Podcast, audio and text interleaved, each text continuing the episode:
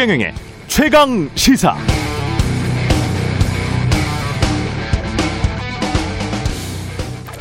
백신 1차 접종자 숫자가 어제 1,300만 명을 넘어섰습니다. 우리 국민 4명 중 1명이 1회 이상 백신 접종한 셈인데요. 1차 접종률 25%.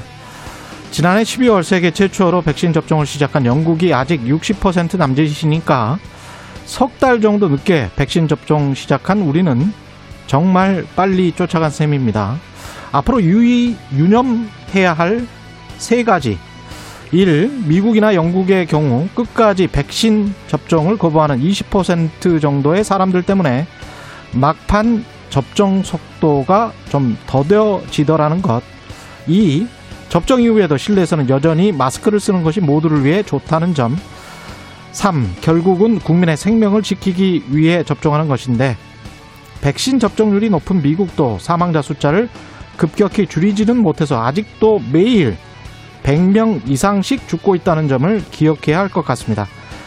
코로나19로 인한 미국의 사망자는 60만 명을 넘어섰고 전 세계 사망자는 400만 명에 육박하고 있습니다. 한국은 1,900여 명. 방역도 백신도 결국 사람 목숨 지키려고 하는 거잖아요. 끝까지 한 명이라도 희생자가 덜 나왔으면 좋겠습니다.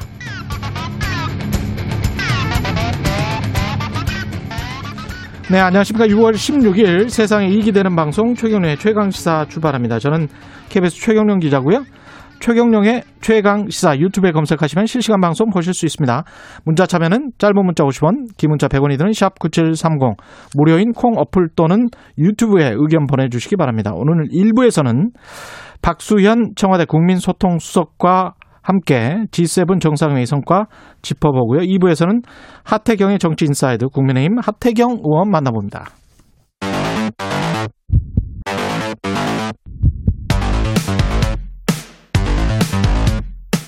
오늘 아침 가장 뜨거운 뉴스 뉴스 언박싱 네 뉴스 언박싱 시작합니다. 민동기 기자 김민하 시사평론가 나와있습니다. 안녕하십니까? 안녕하십니까? 예.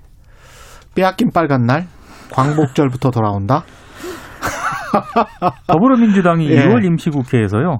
이른바 그 빨간 날 휴일과 겹친 공휴일에 대해서 대체 공휴일을 적용하는 입법을 하겠다고 밝혔습니다. 예. 현재 그 대체 공휴일은 법률이 아니라 대통령령에 따라서요. 음. 설과 추석 어린이날에만 적용을 하고 있거든요. 예. 근데 올해가 좀 어, 직장인들 입장에서는 참혹합니다. 왜냐하면 휴일이 토요일과 겹, 겹친 공휴일이 예. 설 연휴 가운데 하루 그리고 한글날 성탄절이고요. 음. 일요일과 겹친 공휴일이 현충일, 광복절, 개천절입니다. 그러니까 이제 평일 중 공휴일은 앞으로 없다는 그런 얘기인데요. 어, 그래서 지금 나오는 얘기가 주말과 겹친 공휴일에 대해서 대체 공휴일을 따로 지정하자 이런 요구가 거세졌고요. 예. 만약에 이번에 6월 임시국회에서 법안이 통과가 돼서 시행이 되면 올 하반기 광복절, 개천절, 한글날, 성탄절 같은 경우에는 대체 공휴일제를 적용해서 다른 날에 쉴 수 있게 됩니다.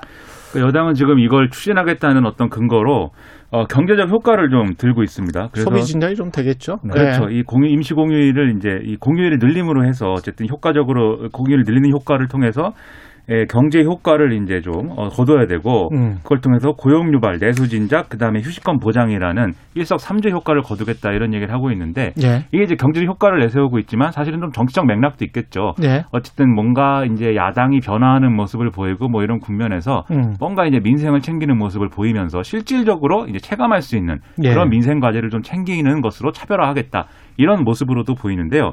지금 일단 재계는 이게 음. 결국 기업의 부담으로 돌아올 것이다. 이런 주장을 하면서 음. 좀 반대를 하고 있는 그런 국면인데 이렇게 뭐 재계의 의견에 뭐 이런 것도 있지만 사실 좀 다른 측면에서의 우려라든가 이런 것도 나오고 있습니다. 그게 첫 번째로는 이게 결국 휴일 양극화 뭐 이런 식이 될 수도 있다라는 건데 결국은 지금 이런 법정 공휴일이라는 게 예. 관공서가 이제 사실은 관공서의 휴일인 것이고 음. 민간은 이제 여기에 사실은 뭐 노사 간의 합의나 뭐 이런 걸 통해서 따라가는 거잖아요. 근데 이런 것들이 결국은 중소기업이라든지 좀 소규모 기업이라든지 뭐 이런 데서는 적용이 안 될 가능성들이 있어서 법으로 이렇게 한다는데? 그렇죠. 법으로 이제 정하면 그런 법의 구체적인 내용을 좀 봐서 그러면 어느 수준까지 되는 거냐는 예. 또 반영을 해야 될 테니까 예. 그런 부분까지 이제 좀 확인해서 입법이 이루어져야 된다 이런 목소리가 한쪽에서 나오고 있고 음. 그다음에 또 한 부분에서는 이게 대체 휴일 이렇게 항상 이렇게 하는 것보다는 요일 지정 공휴일제 이렇게 해서 예. 예를 들면 공휴일을 정할 때 음. 몇월 몇째 주 무슨 요일이다. 예, 예를 들면 음. 그런 식으로 공휴일을 정하면 서양처럼 하자는 이야기죠. 그렇죠. 예. 복잡한 논의가 안 돼도 되지 않겠느냐. 그런 것도 고려해 보자. 이런 얘기도 나오고요. 아예 휴일 자체를 뭐 많이 늘리는 것이 좋다. 그래서 음. 그동안 휴일이 너무 많이 없어졌던 것 같다. 음, 법정 공휴일 자체를 좀 많이 늘려보자. 이런 얘기도 있고 해서 이런 것들도 좀 이 여러모로 이 균형을 맞춰서 고려하면 더 좋은 입법이 되지 않을까. 아, 이런 생각이 듭니다. 중소기업까지 쉴 수 있다면 노동 시간이 좀 줄어드는 거는 바람직한 일이라고 보고요. 그렇죠. 하지만 우리는 쉴 수는 없어요. 여기서 네, 이 우리 우리 프리랜서들은 아무 상관없습니다. 그거와 게다가 상관- 최경영의 최강 시사는 평일에 계속 되기 때문에 라이브로 예. 명절에도 합니다. 최경영 예. 최강사가. 걱정하실 필요는 없습니다. 예. 누가 걱정하는 거죠? 예, 제가 걱정하는 겁니다. 제 노동 시간은 줄지 않습니다. 예. 여하튼 하여간 뭐 반가운 일이네요. 줄 수만 있다면 노동 시간 줄고 소비 진작이 좀 될 수 있다면. 근데 그게 이제 김민하 평론가 말씀하신 대로 중소기업도 좀 적용되는 방향으로 어떻게든 좀 됐으면 좋겠다. 그렇습니다. 예, 그 말씀은 맞는 것 같아요. 예. 윤석열 전 총장은 뭐 거의 이제 대선 출마를 할 것 같고 카운트다운 상황인 것 같습니다. 그러니까 예. 이동훈 대변인이 기자들에게 음. 문자를 보냈는데요. 윤 전 총장이 정치 참여 선언을 검토 중인데 예. 시점은 6월 말이나 7월 초라고 얘기를 했습니다. 음. 구체적인 시점이 나온 건 이번이 처음이고요. 그리고 사무실 같은 경우에도 여의도 공유 오피스 아이디어를 윤 전 총장이 냈다고 이렇게 언급을 했고요. 예. 캠프 구성도 이미 출범한 공보 분야는 물론이고 정책 분야도 많이 준비되어 있는 상황이라고 얘기를 했습니다. 음. 그러니까 지금 윤 전 총장이 다만 이렇게 얘기를 하면서도 국민의힘 입당 여부와 시점에 대해서는 8월 말로 시기를 특정하지 말라고 선을 그었는데요. 예. 대권 도전 선언은 조만간 하겠지만 그게 곧 국민의힘의 입당을 의미하는 건 아니다. 이런 취지로 또 얘기를 해서 예. 이 부분은 조금 예, 여지를 좀 남겨두는 것도 좀 특징인 것 같습니다. 그 메시지가 약간 혼란스러운 부분들이 음. 있어요. 지금 이제 지금 대표적인 게 국민의힘 입당하는 거냐 이 문제에 있어서 예. 계속 이준석 대표는 8월 입당론을 계속 얘기하고 있지 않습니까? 음. 여기에 응답을 해라. 근데 기본적으로 국민의힘에 가는 것은 상당 부분 어 그럴 가능성이 높다라고 어쨌든 윤석열 총장 측에 얘기하고 있는데 예. 그런데도 지금 말씀대로 하면 그게 꼭 정해진 건 아니다. 또 이렇게 얘기를 하잖아요. 그러다 음. 보니까 또 해석들이 뒤따릅니다. 그래서 가령 그렇다고 한다면 뭐 9월 정도에 에, 이렇게 국민의힘의 대선 후보 경선 과정에서 뭐 컷오프라든지 이런 걸 하고 나서 일종의 와일드 카드로 합류하겠다는 거 아니냐. 뭐 이런 얘기도 나오고 음. 뭐 여러 가지 구상이 나오는데 결국 결론은 정해져 있는 거잖아요. 국민의힘 입당이라는. 그래서 메시지를 혼란 없애기 위해서 일원화해 가지고 대변인까지 정했는데 예. 이렇게 메시지가 계속 혼란스러운 것은 윤석열 전 총장 본인의 입장이 그- 확정적이지 않은 거 아니냐 이렇게 볼 수밖에 없는 거거든요. 본인의 결심을 해야 됩니다. 이거는 그러지 않으면 정리가 안 돼요. 저는 이런 생각도 합니다. 어제 이 이태규 의원이 그런 이야기 하던데 이제 국민의 힘과 국민의 당이 합당을 해서 할 때 당원 당규를 좀 개정하자. 당명까지 뭐 바꿨으면 좋겠다. 그러면서 중도 실용 정치를 한번 가보자. 뭐 이런 이야기를 했잖아요. 근데 네. 그게 이제 굉장히 중요한 함이라고 보는데 저는 정치를 윤석열 전 총장이 한다면 정책과 가치가 내가 지금 국민의 힘의 어떤 정책 가치, 당원 당규, 뭐 전반적으로 봤을 때 지향하는 방향 이런 것들이 나는 생각이 일치하기 때문에 국민의힘으로 입당하겠다. 또는 어떤 부분은 다르기 때문에 뭐 제 3지대에 남겠다. 이 이야기를 해야 되고 이 질문을 언론이 해야 돼요. 언론이 가냐 안 가냐 무슨 이 중계하는 것도 아니고 이거를 이야기할 필요는 없고 당신의 지금 정책과 가치가 무엇이냐 무엇이 같고 무엇이 다르기 때문에 무슨 고민을 하고 있는 거냐 그 이야기를 자꾸 물어봤으면 좋겠는데 그 이야기는 전혀 안, 안 나오고 있고 그냥 본인이. 가지고 있는 물어봐도 답을 안 해요. 본인이 네. 가지고 있는 가치관에서 명확히 이야기를 해야죠. 그게 국민의 힘과 나름 비슷하다. 모든 정책들이 그러면 가야죠. 당연히. 그러니까 여전히- 열심히 하고 있대요. 예. 여전히 좀 저는 이미지 정치에 갇혀 있다고 생각이 드는 게요. 음. 어제 또 김대중 대통령 그 도서관 갔다는 거를 원래 간 날은 11일입니다. 그렇죠. 이거 예. 어제 공개를 했거든요. 음. 근데 만약에 갔으면 공개적으로 행보를 보였으면 그 음. 기자들도 갔을 테고 그러면 뭐 대북 문제라든가 이런 부분들에서 분명히 질문을 했을 텐데 그냥 몰래 갔다가 나중에 공개를 해버리니까 그걸 뭐 유불리를 따져서 지금 지금은 공개하는 그렇죠. 게 낫겠다. 뭐 이런 네. 거겠죠. 항상 이제 그런 식으로 했기 때문에 예. 지금 뭐 유승민 전 의원이라든가 예. 국민의힘의 대선 주자들까지도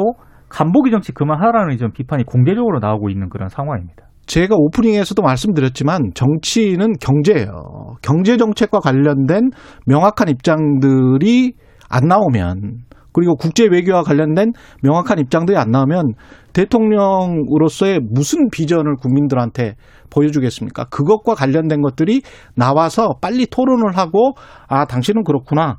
아 우리 생각은 이렇다. 이러면서 서로 간에 합을 맞춰봐야 됩니다. 그게 예. 준비가 안 됐다고 계속 얘기하는 게 음. 이런 얘기를 하지 않습니까? 윤석열 총장 측에서 자신이 이 정치를 꼭 하고 싶어서 하는 게 아니라 국민들이 소환을 했기 때문에 불려나왔다. 그래서 국민들이 가리키는 방향으로 갈 것이다. 뭐 이렇게 얘기를 하는데 사실 이것은 어떻게 보면 정치적으로 비겁한 얘기거든요. 국민들이 가리키는 방향으로 가면은 그거는 국민들은 굉장히 많은 이익 집단들이 지금 엉켜 있는데 국민들의 생각은 예. 각자 다 다르고요. 예. 윤석열 전 총장이 기대하는 바도 다 다릅니다. 그래서 정치를 진지하게 생각한다면 지금 최 기자님 말씀하신 대로 본인의 가치관이 뭐고 본인의 비전이 뭐냐 이거를 밝혀달라는 것인데 그렇습니다. 계속 지금 다른 얘기 하고 있는 것이고 음. 사실 그 전까지의 어떤 제3지대에서의 뭐 정치라는 게 그것 때문에 망했거든요. 예. 어, 뭔가 자기의 어떤 가치를 내보이기보다는 유불리를 따져서 앞으로 어떤 행보를 하면은 아, 좀 더 대통령 되기 쉬운 길이 열릴 것이다. 이것만 따지다가 이제 제대로 안 된 것이기 때문에 좀 이번에는 다르게 하는 것을 충분히 고민하고 결단했으면 좋겠습니다. 그러니까 마크롱 이야기를 자꾸 하는데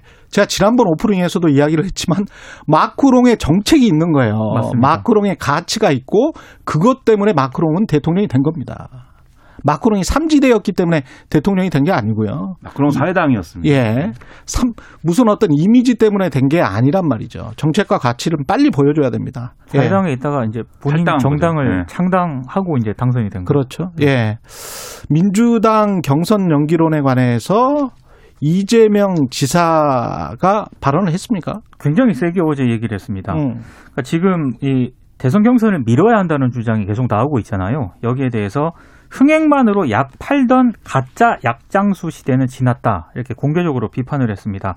그동안 뭐 원칙과 신뢰를 강조할 뿐 경선 연기론에 대해서는 적극적인 발언을 삼가해 왔는데 예. 어제 같은 경우에는 작정하고 분명한 입장을 밝힌 것으로 해석이 되고 있고요. 그리고 지금 박용진 의원 같은 경우에도 요즘 지지율이 조금 올라가고 있지 않습니까? 박 의원 같은 경우에도 경선 연기 자체는 이미 늦었다라는 입장을 밝히고 있는데 아, 문제는 이제 다른 대선 후보들이 뭐 정세균 전 총리라든가 이광재 의원, 최문순 강원도지사 같은 경우에는 경선 일정 늦춰야 한다는 그런 입장을 보이고 있고요. 예. 어제 또 민주당 초선 의원들 모임에서 이 문제를 논의를 했다라고 하는데 음. 의견이 또 너무 나뉘었다라고 합니다. 그러니까 찬반 의견이 팽팽했다라고 하는데요. 예. 경선 연기 찬성파 같은 경우에는 코로나라든가 야당 일정을 이유로 들었고요. 일단 뭐 계속 그 경선 예정대로 가야 된다라고 주장하는 쪽에서는 당원 당규 또 바꾸게 되면은 원칙 없는 정당으로 보일 수밖에 없다라고 우려를 하기도 했습니다.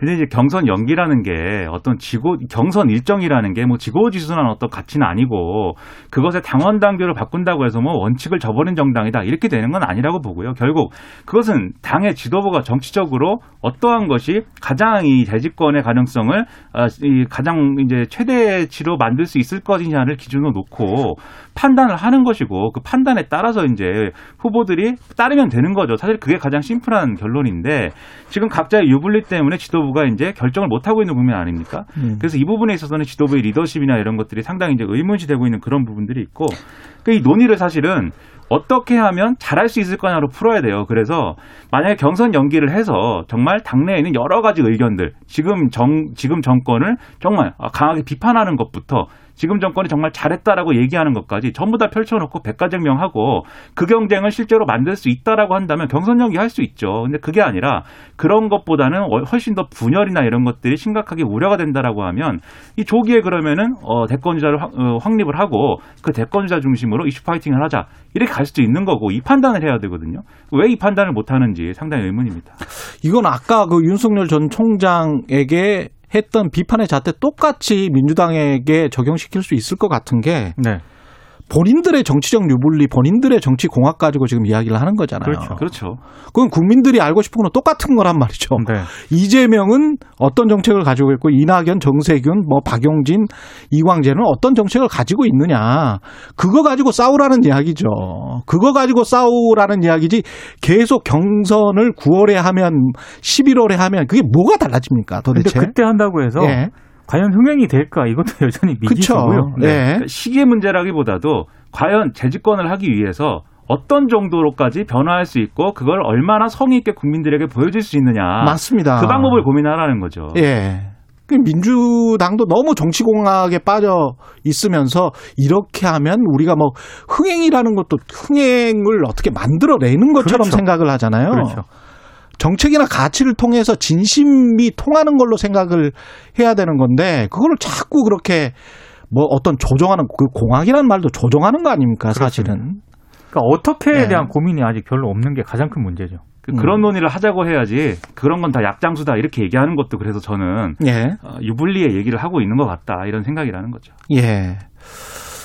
그리고 택배 노조 파업이 좀 이따가 뭐 인터뷰나 할 건데 파업을 시작을 했죠.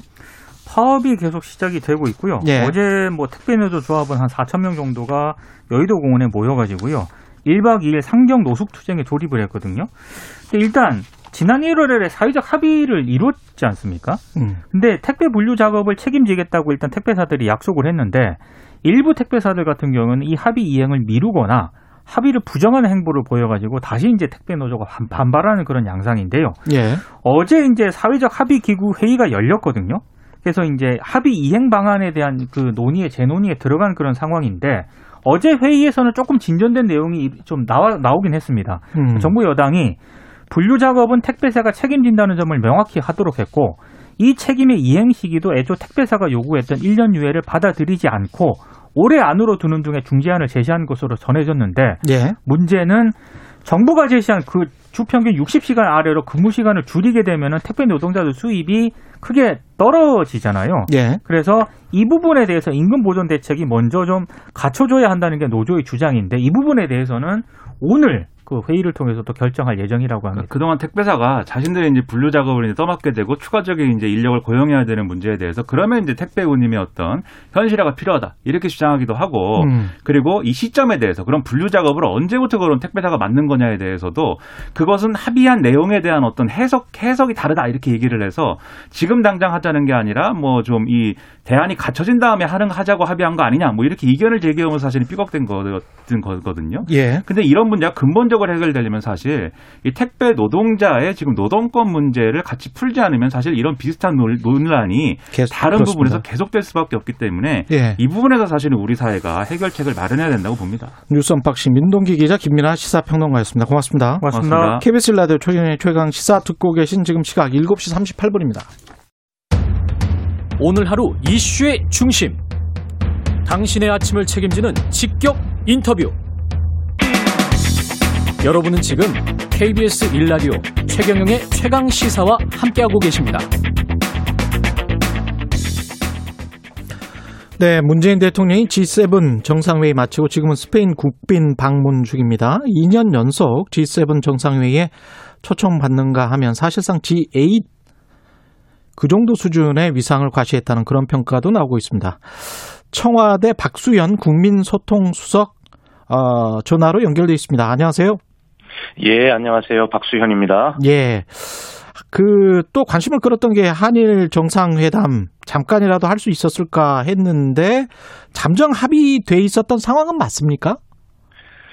예, 우선 그 이번 굉장히 중요한 의미를 갖는 대통령의 G7 그리고 예. 유럽 순방의 의미가 예. 뭐 한일 회담의 뭐 성사 여부 그리고 왜 그것이 이루어지지 않았는가라고 하는 공방 예. 이런 것들로만 이렇게 흐르는 것 같아서 안타깝다라는 말씀을 좀 드리고요. 예.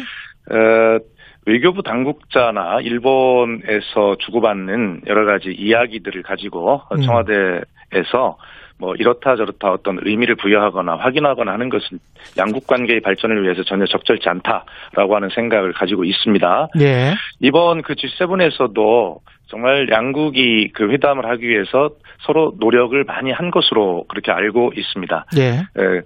그러나 어쨌든 문 대통령께서 말씀하셨지만 노력을 했음에도 불구하고 뭐 여러 가지 이유, 뭐 저희는 그것이 이제 서로 다자회담의 특성상 서로 어, 스케줄을 맞추기 어려운 고도의 그런 부분들이 있거든요. 예. 그래서 그런 부분들도 있고 또뭐 당국 자 간에 주고받는 여러 가지 이유도 있겠습니다만 그러나 결론적으로는 그 열린 자세로 양국 발전을 위해서 계속 노력할 것이다라고 하는 입장만 말씀을 드리겠습니다. 앞으로도 계속 진행 중이니까 말씀하시기가 좀 꺼려지는 상황도 있는가 보네요. 전반적인 성과는 어떤 게 좋았다라고 지금 생각을 하세요? 그러니까 우선은 음. 뭐 전체적으로 그 대한민국의 위상이 한미 정상회담을 계기로 해서부터 완전히 달라지고 있다라고 하는 느낌을 갖거든요. 예. 한미 정상회담을 기억해 보시면 그 전까지는 한국이 그 미국이나 이런 선진국들로부터 어떤 그 수혜를 받는 입장, 어떤 것을 얻어내야 된다라고 하는 입장 이런 분위기들로 왔다면 한미 정상회담에서는 정말 저희가 깜짝 놀랄 만큼 어떤 파트너십, 양국 간 우리 대한민국이 어, 국제사회의 번영을 위해서 어떤 것을 미국과 어깨를 나란히 하면서 기여하는 이런 어떤 거의 그 파트너십을 확인하지 않았습니까? 그리고 거기에 대한 어, 어떤 위상이나 예우도 확인하고 있는 것이고 그것이 이번 G7에서도 다시 한번 확인이 확실하게 되고 있다. 그래서 우리 대한민국의 어떤 국제사회에서의 위상과 역할이 이제 완전히 달라지고 있다라는 것이 계속 확인이 되고 있는 점, 음. 이런 점들을 굉장히 저는 중요시 보고 있습니다. 좀 더 구체적으로 말씀해 주셨으면 좋겠는데 오스트리아에서도 특히 이제 방역과 관련해서 세계 모델이 되고 있다 그런 기자 질문도 나왔었던 것 같고요. 네, 그렇습니다. 예. 그 관련해서 이제 백신 쪽으로 이제 많이 포커스를 하고 있지 않습니까? 청와대도 그렇고 대통령도 그러시는 것 같은데. 네. 그게 어떤 구체적인 어떤 성과가 나오고 있습니까? 그렇습니다. 여러 가지 예. 이제 의미를 이제 부여할 수 있겠습니다만 그 중에 결코 간과해서는 안 될 문제가 저는 이, 이번 순방을 백신 외교라고 저는 감히 그렇게 규정을 하고 하고 있거든요. 예. 그 이유는 뭐냐면요. 어, 이번에 그 아스트라제네카사의 그 CEO를 대면 면담을 했고요. 예. 그 다음에 새로운 그 백신을 거의 개발을 앞두고 있는 에, 그러한 어떤 그 큐어백사의 그 CEO를 화상으로 면담을 했습니다. 예. 이런 측면에서 보면 에, 아스트라제네카는 우리가 그 어려운 시기에 가장 처음 우리가 확보했고 주력 백신이라고 해도 과언이 아니지 않습니까? 예. SK에서 이런 회사의. 예. CEO를 면담한 것은 음. 저희가 이 코로나 백신 올해 끝나는 것이 아니라요. 예. 내년에도 우리가 전 국민이 이, 접종해야 하는 그런 분량을 확보하는 노력을 정부는 지금도 치열하게 기울이고 있거든요. 음. 다만 올해 상황에 너무 집중하기 때문에 우리가 내년에도 백신을 맞아야 되고 확보해야 되나 이런 생각들을 잘 안 하시는데 정부는 그런 부분을 지금 고민 중에 있고 노력을 하고 있는 과정에서 아스트라제네카사의 CEO를 대면으로 면담했다 하는 것은 향후에 이 백신 공급의 안정성을 강화한 그런 측면이 충분히 의미가 있다 보고요. 예. 그 다음에 새로운 그 백신의 임상 3상 발표를 앞두고 있는 큐어백사의 CEO를 어, 처음으로 어, 대면한 화상으로이지만 대면한 국가 정상이 되었다는 것은 음. 새로운 백신 확보의 루트를 개발한 그런 측면이 있다 이렇게 보고 그거를 다시 종합하면 백신의 허브 국가가 되겠다는 우리의 계획을 음. 뒷받침할 수 있는 미국만이 아니라 유럽으로도 그런 어떤 통로를 다변화했다라고 하는 그런 측면에서 이번 그 해외 순방의 의미 다른 것도 중요하지만 결과적으로 이렇게 백신 외교의 성과를 거두고 있다는 점을 저는 또 주목해야 한다 이렇게 보고 있습니다. 근데 이제 G7 관련해서 어, 성명서 나오니까 이제 중국이 굉장히 굉장히 반발을 했잖아요. 네. 이런 것들은 우리가 좀 신경 쓸 요소들이 없을까요?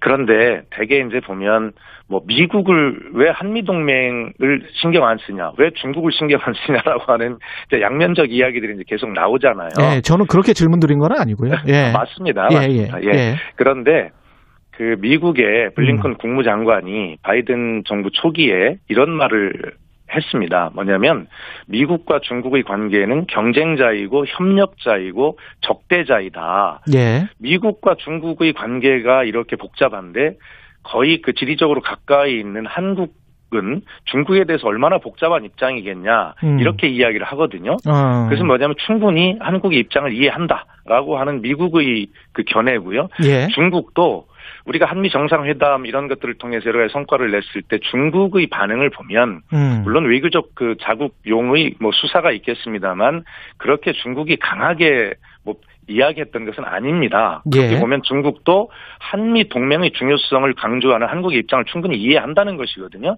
예. 이렇게 양국을 통해서 한국은 우리의 국익을 위해서 우리의 입장을 충분하게 명분 있게 설명하고 그들의 협조를 이끌어내는 것이 미국과 중국 사이에 있는 대한민국의 어떤 외교적 큰 방침이고 이번에도 역시 그런 원칙들 하에서 우리 국익을 위해서 뭐 최선을 다하고 있고 성과를 거두고 있다 이렇게 평가합니다.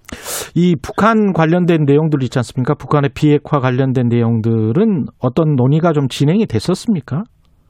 이것은 뭐 G7 그 공동 선언에 들어 있는 내용들인데요. 예. 그 G7 내용의 그런 정도의 어떤 내용들은 음. 뭐 늘 들어오던 것입니다. 그리고 우리는 뭐 G7 회원국이 정식 아니기 때문에 여기 서명한 것도 아니고요. 예. 그래서 전 늘 원론적 입장에서 뭐 그런 음, 것들을 이제 해오던 내용들인데요. 예. 이번에 특히 이제 좀 더 중요하게 좀 우리가 봐야 될 것은 그 미국의 그 외교 노력으로 이 한반도의 문제를 해결해야 된다. 북한 비핵화 문제를 해결해야 된다라고 하는 예. 그런 미국 외교 노력 입장에 대한 환영이 담겼다는 것이고요. 예. 그리고 북한에게 이러한 계기에 대화에 참여해야 한다라고 하는 대화 재개 촉구 담긴 이런 내용들이 더 중요한 모습이라고 저는 생각을 합니다. 예.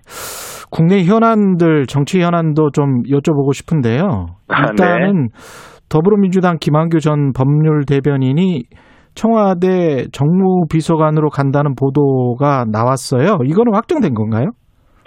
어, 인사라는 것은 확정이라고 말씀드릴 수 있는 경우가 없습니다. 예. 어, 여러 가지 뭐 지금 대개 2030 세대 뭐 김한규 그 우리 저 어, 법률 대변인이 뭐 2030은 아닙니다만 어, 적어도 정치를 새로 시작하는 어떤 그 청년의 의미가 있기 때문에 뭐 그런 점에 대해서 저희 민주당도 새롭게 변화해야 된다라고 하는 뭐 그러한 입장을 가지고 있고 또 청와대도 또 당연하지 않겠습니까? 예. 그러나 그것이 어떤 인사의 결과로 진행이 될지는 모르겠습니다만 어떤 그렇게 해서 어, 청년 세대, 대학생 뭐 이런 어떤 젊은 세대들과 어떤 대화를 강화하고 어떠한 정책을 세밀하게 설계해 나가야 될지는 뭐 당과 청와대, 정부 모두의 과제가 아닐까 하는 생각 에 있고 아마 그런 인사 이야기도 그런 연장선상에서 뭐 나오는 것이 아닌가 생각하고 있는데 예. 뭐 인사는 결과를 한번 발표되는 걸 봐야지 저도 알 수 있습니다.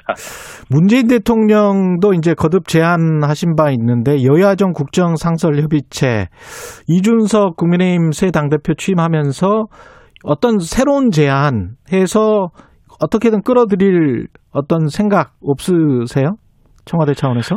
아, 뭐 당연히 여러 가지를 또 음. 창의적으로 고민도 하고 예. 또 그러한 것들을 성사시켜서 실제로 정당 정치 발전이나 국민에게 좋은 모습을 보여드리는 노력을 당연히 하지 않겠습니까? 예. 어, 그러나 지금 그런 문제는 이제 오늘 이철희 정무수석이 이준석 대표님의 그 당선과 취임을 축하하는 대통령님의 그런 어떤 뜻을 전달하기 위해서 이제 가서 뵙는 것으로 알고 있는데요. 예. 아마 그런 부분들에서 여러 가지 논의를 하지 않겠나 하는 생각이고요. 음. 그러나 지금은 대통령께서 3개월에 한 번 정도 좀 주기적으로 만나자라고 늘 제안해 놓으신 그런 어떤 대표들 간의 어떤 상설 협의 기구 뭐 이런 것들이 있고요. 그래서 하여튼 그런 것들을 포함해서 지금 앵커께서 말씀하신 국민의 기대는 더 크기 때문에 예. 그런 것들을 더 발전시켜 나갈 수 있는 방안들을 뭐 당연히 연구하고 또 이렇게 노력해 보겠습니다. 그 여야정 상설 협의체가 구성이 된다면 가장 현안은 지금 백신은 거의 다 풀린 것 같고 어떻게 보면은 부동산이 남아 있는데 그 가장 큰 현안은 부동산이라고 봐야 됩니까? 어떻게 보세요? 근데 국민의 의견이 모든 그 여론조사를 보면 예. 부동산 문제의 해결에 가장 관심을 많이 가지고 계신 것으로 돼 있지 않습니까? 그렇죠. 예. 당연히 문재인 정부의 국정 과제도 그런 국민의 뜻과 소망에 맞춰질 수밖에 없고요. 음. 어, 제가 19대 국회의원을 하던 시절에도 그 당시 부동산 문제가 있어서 그때 여야 정 부동산 TF라는 것을 만들어 가지고 함께 노력했던 기억이 있고요. 예. 하여튼 국회의 과정, 이 부동산 문제를 해결하는 데 있어서 법과 제도로 뒷받침해야 될 부분도 있고 음. 국회의 역할이 굉장히 중요한 부분도 있지 않습니까? 예.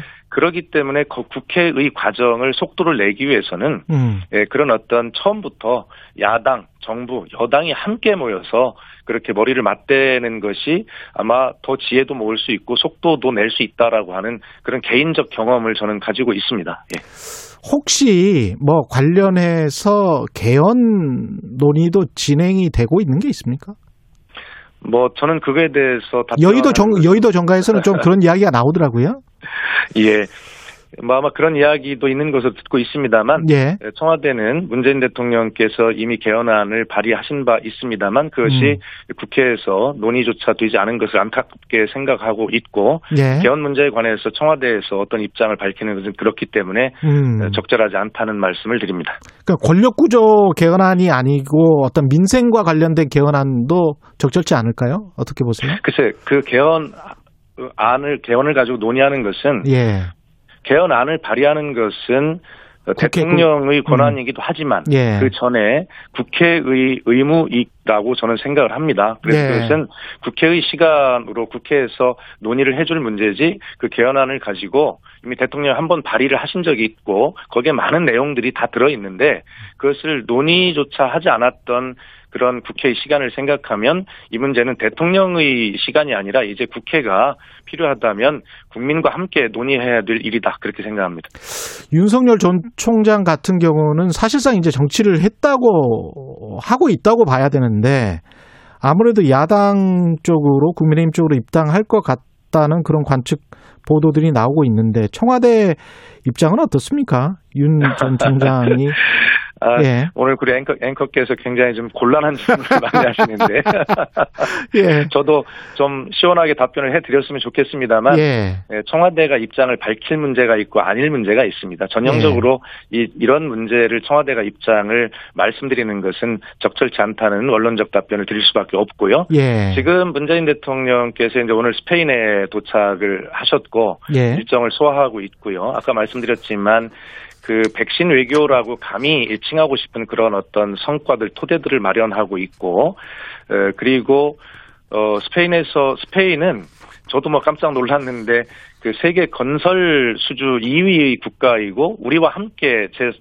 공동으로 제3국에 진출하는 성과를 많이 내고 있는 나라여서 예. 이런 경제 분야의 어, 성과의 확대 그리고 4차 산업이나 녹색 혁명, 뭐 스타트업 방향으로의 뭐 새로운 방향으로 미래를 나아가는 이런 논의들을 충분히 좀 하고 오실 거니까 잘 좀 지켜봐 주셨으면 좋겠고요. 예. 결과적으로 국내 정치에 대한 관심은 정치에 대한 발전, 정치 발전에 대한 국민의 어떤 소망과 요구가 담겨 있겠습니다만 그런 정치의 발전도 바로 이러한 어떤 그 경제의 발전이나 뭐 어떤 평화의 문제 이런 것들이 해결이 될 때 또 같이 함께 나아갈 수 있는 것 아니겠습니까? 그래서 예. 대통령의 국제 외교 시간에 대통령의 외교 성과에 좀 관심을 많이 가져주시고 또 응원해 주셨으면 좋겠다 하는 말씀도 어, 청와대 소통수석으로서 꼭 드리고 싶습니다.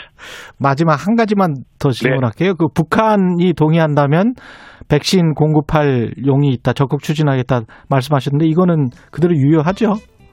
아 이거는 당연한 음. 말씀이시고요. 예. 그 앞에 전제가 분명히 있습니다. 북한이 예. 동의한다면 이라고 동의한다면. 하는 전제가 있고요. 음. 그리고 우리 국민의 국내 백신 접종과 수급 상황이 알겠습니다. 완전히 해결된 것을 전제로 하지 않겠습니까? 알겠습니다. 그리고 이번 G7에서는 그 어떤 저 개발 국가에 여기까지입니다. 대한 백신 공여 뭐 이런 예. 것들에 대한 합의가 있기 때문에 그런 정신에서 하신 말씀입니다. 박수현 청와대 국민소통수석.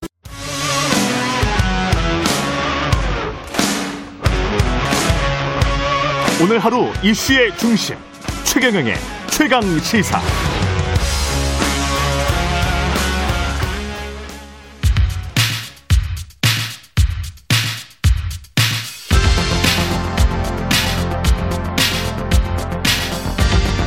여의도 인싸 하태경의 정치 인사이드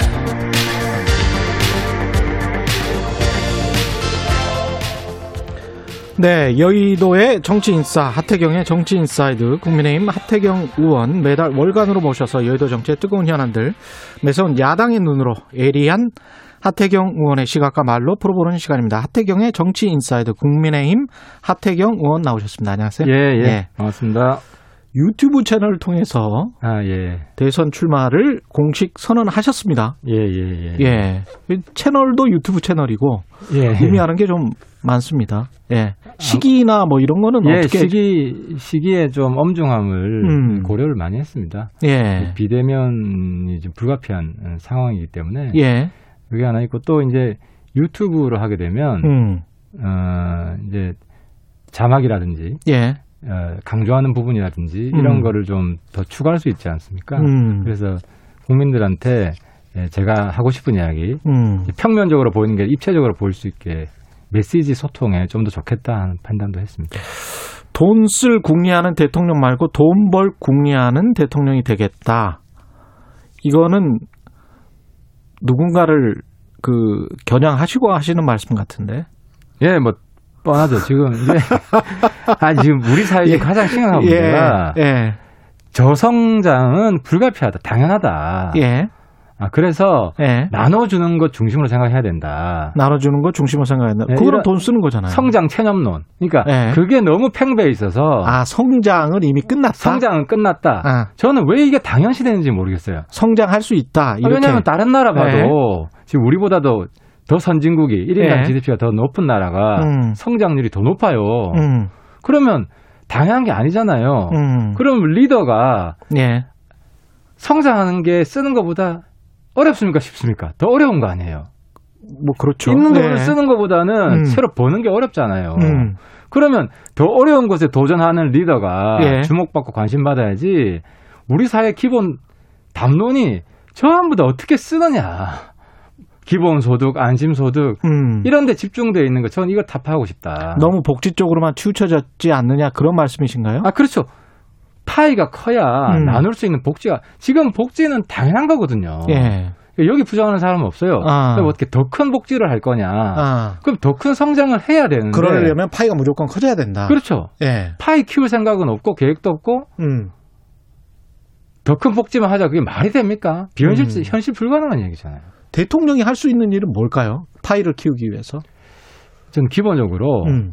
어, 이런 분위기는 바꿀 수 있다고 생각합니다. 음. 오로지 성장을 위해서 예. 어, 나의 모든 임기를 매진하겠다 하는 선언만으로도 그리고 성장을 중시하고 음. 일자리를 중시하고 그리고 기업에 대해서도 두 가지가 있는데 음. 우리나라 대기업이 거의 적폐처럼 돼 있잖아요. 그렇죠. 예. 그렇잖아요. 근데 국민 인식이 뭐 부정부패, 그 다음에 이제 이번에 뭐 철거 현장도 그렇고 여러 가지가 뭐 그런 것들이 있지 않습니까? 조금. 그렇죠. 근데 예. 예. 정치인도 부정적인 면이 있고 긍- 긍정적인 면이 있거든요. 예. 부패 정치인이 있다고 정치 다 없애겠다 할 수 없잖아요. 그렇습니다. 마찬가지로 대기업은 음. 특히 세계 경쟁에서 살아남은 대기업들은 음. 혁신했기 때문에 살아남았어요. 예. 대기업이 혁신 기업이에요. 그렇죠. 그렇잖아요. 예, 삼성이 예.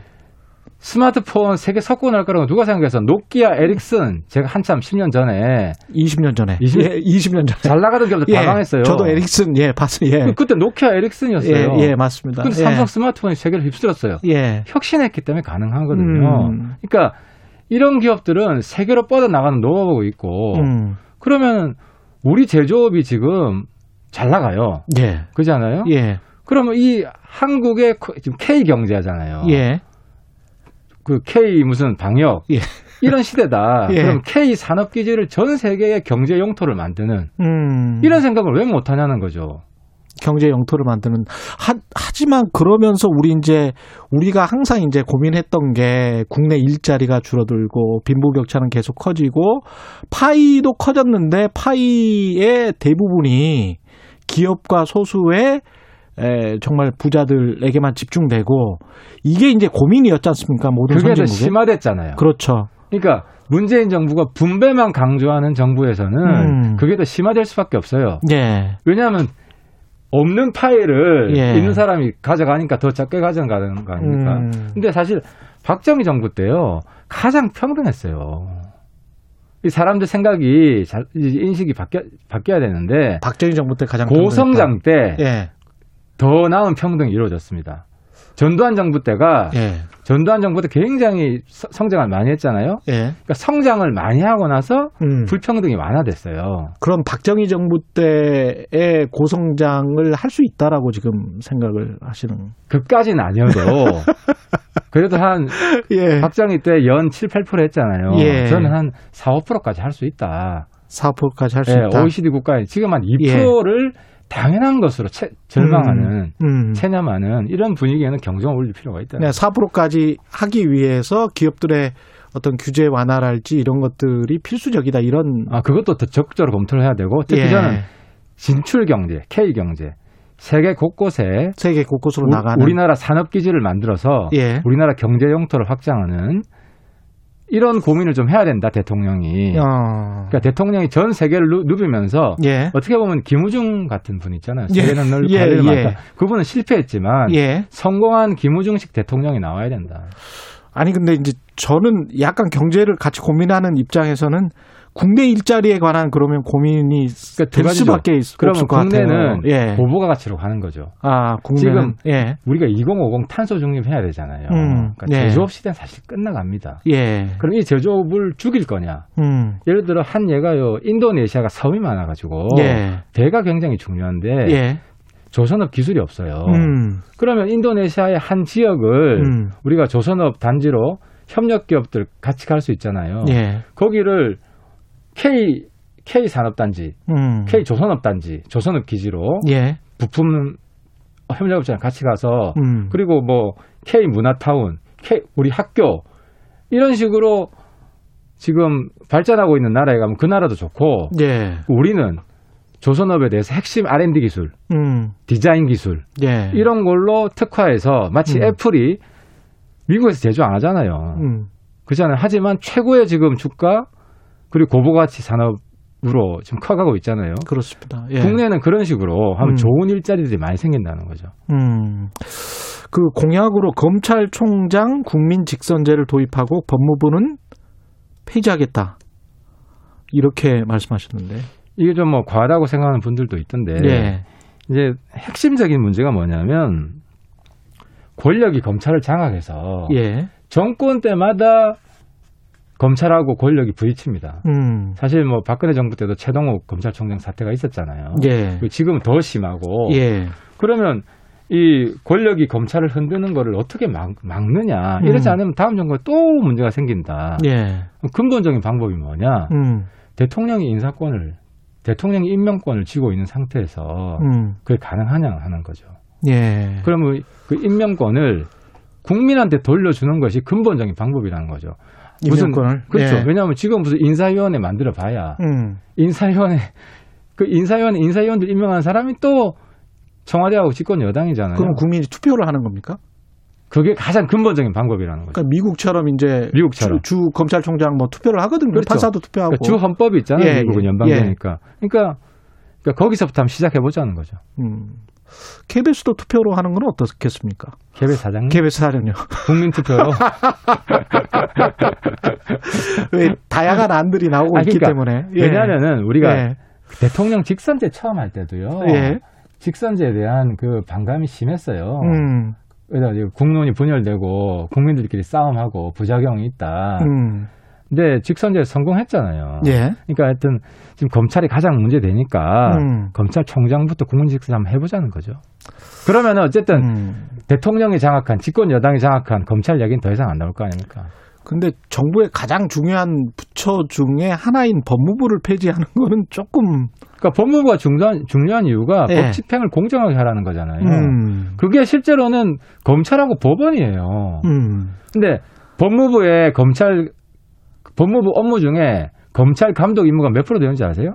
몇 프로나 90% 돼요. 아. 나머지는 예. 교도소 관리하고 출입국 관리 정도예요. 어떤 행정 기능 정도다. 그렇죠. 예. 그거를 부처로 나, 그러니까 검찰이 독립이 되면 음. 법무부 필요 없는 거예요. 음. 그러니까 조국 추미애 같은 장관 더 이상 볼 필요가 없는 거예요. 예. 공약 중에 현행 17개 시도 체제를 폐지하고 광역 단위 메가시티를 육성하는 행정구역 개편을 단행하겠다. 이거는 아마도 그 과거에 나왔던 무슨 영호남 중 뭐 메가시티 중간에 만들어 버리고 뭐 이런 것들 있지 않습니까? 그런 것들하고 좀 비슷한 건가요? 그러니까 이거는 예. 기본 문제 의식이 뭐냐면 예. 도시가 이제 미래 도시로 가야 됩니다. 예. 미래 도시가 뭐냐면 스마트 도시예요. 예. 자율주행차가 다니고 예. 그러면 자율주행차만 예를 들면 음. 도로에 다 칩을 깔아야 됩니다. 그렇죠. 그죠? 칩을 깔아야 예. 되잖아요. 그렇죠. 그러면 이 투자 비용이 어마어마하게 들어요. 그렇죠. 그러면 미- 앞으로는 어떻게 되냐면 음. 메가시티 한 500만, 1000만 여기는 인프라가 잘 깔리고 그러니까 주중 도시 그렇습니다. 일하고 예. 일하고 거주를 하는 업무랑 거주를 주중 도시하고 나머지는 쌀 생산하겠죠. 휴양을 농업, 하는 예. 예. 농업도요. 이제 농업 음. 벤처가 돼 가지고 음. 기업화됩니다. 예. 아, 쌀 공장이 생기고 예. 이런 방향으로 가고 나머지는 휴양하고 음. 여가를 즐기고 음. 이런 식으로 그 미래형 스마트 도시와 여가 그 외곽 이런 식으로 재편해야지만 예. 국가 경쟁력이 있어요. 예. 그래서 메가 스마트 도시 중심으로 음. 이 전국의 행정 체제를 바꿔야 된다. 예. 그게 미래형 도시, 미래형 국가고 지금 17개 시도 음. 이거 조선시대 체제예요. 음. 그때 나온 걸 그냥 물려받은 거예요. 예. 일제 때 왔고. 예. 그래서 21세기 미래형 도시로 음. 가기 위해서는 IT 인프라를 집중 이렇게 투자를 해야 되고 예. 특정 지역에 그러려면 메가시티 중심으로 재편할 수밖에 없다는 거죠. 이준석 그 당대표, 젊은 당대표 체제가 출범한 이후에 사실은 의원님도 이제 조사에서 5위까지 야권 같은 경우에 다코스로 떠오르고 있고 민주당도 박용진 의원 지지율이 좀 올랐어요. 이런 추세가 어떤 뭐, 뭐 트렌드처럼 시대적인 흐름처럼 이렇게 계속 되리라고 보십니까? 어떻게 보세요? 이거는? 어 저는 어 이제 이준석 현상은 음. 이제 하- 한마디로 하면 이제 시대 교체예요. 음. 사실 저하고 뭐 가- 어떻게 보면 동지인데 예. 자타공인 이준석계. 예, 그렇죠. 예. 저 뭐 이준석계라고 예. 원래는 뭐 이건 농담 농담 진담반으로 원래 예. 이준석 대표가 하태경계였는데 예. 지금 이준석 대표가 시대의 변화의 심볼이 돼 있으니까 예. 어, 이게 시대 교체를 한 4, 4년 전부터 같이 추진해 왔고 예. 지금 그게 현실이 되고 있는 겁니다. 음. 그래서 그 20세기 지금 우리 21세기 살고 있거든요. 그렇죠. 근데 이분 20세기 정치를 하고 있어요. 음. 20세기 국가 운영을 하고 있고. 음. 그래서 21세기 기준으로 대한민국을 재편하라 음. 하는 게 시대의 명령이고 예. 그 세력으로 2030이 지금 일어난 겁니다. 음. 일어난 것이고 어 그럼 저는 어 그리고 이준석 대표는 왜 음. 이걸 빨리 캐치를 했냐? 예. 2030과 끊임없이 그리고 아주 밀도 깊게 소통하는 정치를 4년 전부터 해온 겁니다. 예. 그래서 빨리 시대의 변화를 체득한 것이고 예. 그게 이제 이준석 대표, 이준석 현상으로 여기 집중적으로 폭발한 거죠. 이 그런 차원에서 본다면 윤석열 전 총장은 시대의 변화에 맞게 지금 정치를 하고 있는 겁니까? 아니면은 간복의 정치라는 것도 사실은 과거의 정치잖아요.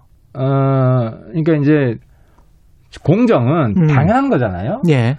그럼 20세기 정치에서 당연히 했어야 될 겁니다. 음. 당연히 했어야 될 건데 못 해가지고 음. 특히 문재인 정부 음. 586 기득권 집단화 돼가지고 권력 586이 예. 이제 근데 이건 공정은 20세기의 가치죠. 예. 기본 가치죠. 음. 그러니까 21세기에서는 공기와 같은 겁니다. 음. 그러니까 새로운 게 아닙니다. 예. 그래서 저는 이- 윤석열 어, 총장에게도 음. 21세기의 시대 정신이 뭔지 음. 좀더 깊이 있게 공정은 기본 베이스고 네. 누구나 다 이야기하는 거고 예. 누구나 다 이야기하는 건 특별한 게 아니지 않습니까? 그렇죠. 그래서 예. 그것이 무엇인지에 대한 고민과 음. 자기의 비전을 내놓을 필요가 있다고 생각합니다. 입당은 언제나 해야 된다고 보세요? 근데 제가 볼 때 큰 쟁점 아닌 것 같은데요. 인제는 어, 그러니까 예. 보면 뭐 한 8월 음. 전에 입당할 것 같은데 제가 보니까 8월 전에 예, 예. 예. 근데 이제 문제는 좀 모호하다 너무 자신감이 없는 것 같다. 모호하다는 건 어떤 부분에서 모호하다? 화법이 뭐 뚜렷하지 않고 음. 좀 이렇게 추상적으로 하거나 비유적으로 하거나 예. 정치하는 분이 예. 그러니까 국민들이 잘 못 알아듣게 말씀하신다는 거죠. 그러니까 그 화법이 과거에 8, 90년대 정치인들 화법하고 좀 비슷해서 아, 그리고 이제 뭐 이런 얘기 하지만 안철수 대표가 사실은 예. 윤석열 일기거든요. 음. 안철수 신드롬이 확 떠졌잖아요. 그렇죠. 근데 이게 이제 점점 이제 저물었던 이유가 예. 그런 모호한 합법 때문에 그래요. 음. 국민과 제대로 소통을 하지 않고 예. 선문 다 받으시 예. 그리고 나중에 또 피해 나가려고 하고 그렇죠. 그런 것 때문에 실패했는데 음. 그런 전철을 밟지 않기를 바랍니다. 예. 8월 전에는 들어올 것 같다. 그렇게 이제 보시는 거고요. 예. 예. 그러면 이제 경쟁자가 됐습니다. 어떻게 보면. 대선 주자로서 나서셨기 때문에. 예. 국민의당과의 합당은 어떻게 진행돼요? 아 그러니까 제가 이제 음.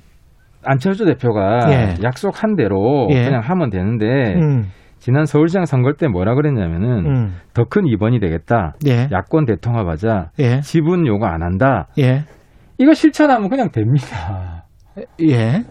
그러니까 이렇게 이거 이거 이거 그대로 실천하면 음. 그러니까 조건 없이 신속하게 하겠다는 거거든요. 예. 그때 바로 합당하자 그랬어요. 예. 그래놓고 또 최근에 말이 바뀌는 거거든요. 그러니까 당원 당규에 중도 실용을 넣었으면 좋겠다. 아 그러니까 당명을 좀 변경을 하는 것도 고려를 해보자. 이게 그게 이제 어제 이태규 그 의원의 기득권을. 내놔라 내려놔라. 그러니까 그렇죠. 조- 조건 없이 하자 그래놓고 예. 지금 또 조건을 달고 음, 이러니까 이제 정치 피로감이 생기는 거예요. 음, 그냥 그냥 와야 된다. 과거에 말했던 아 것처럼. 그렇죠. 그냥 네. 과감하게 음, 저는 안철수 대표가 타이밍을 하면 또 놓친 게 이번에 미, 리 입당을 해서 두 번 놓쳤어요.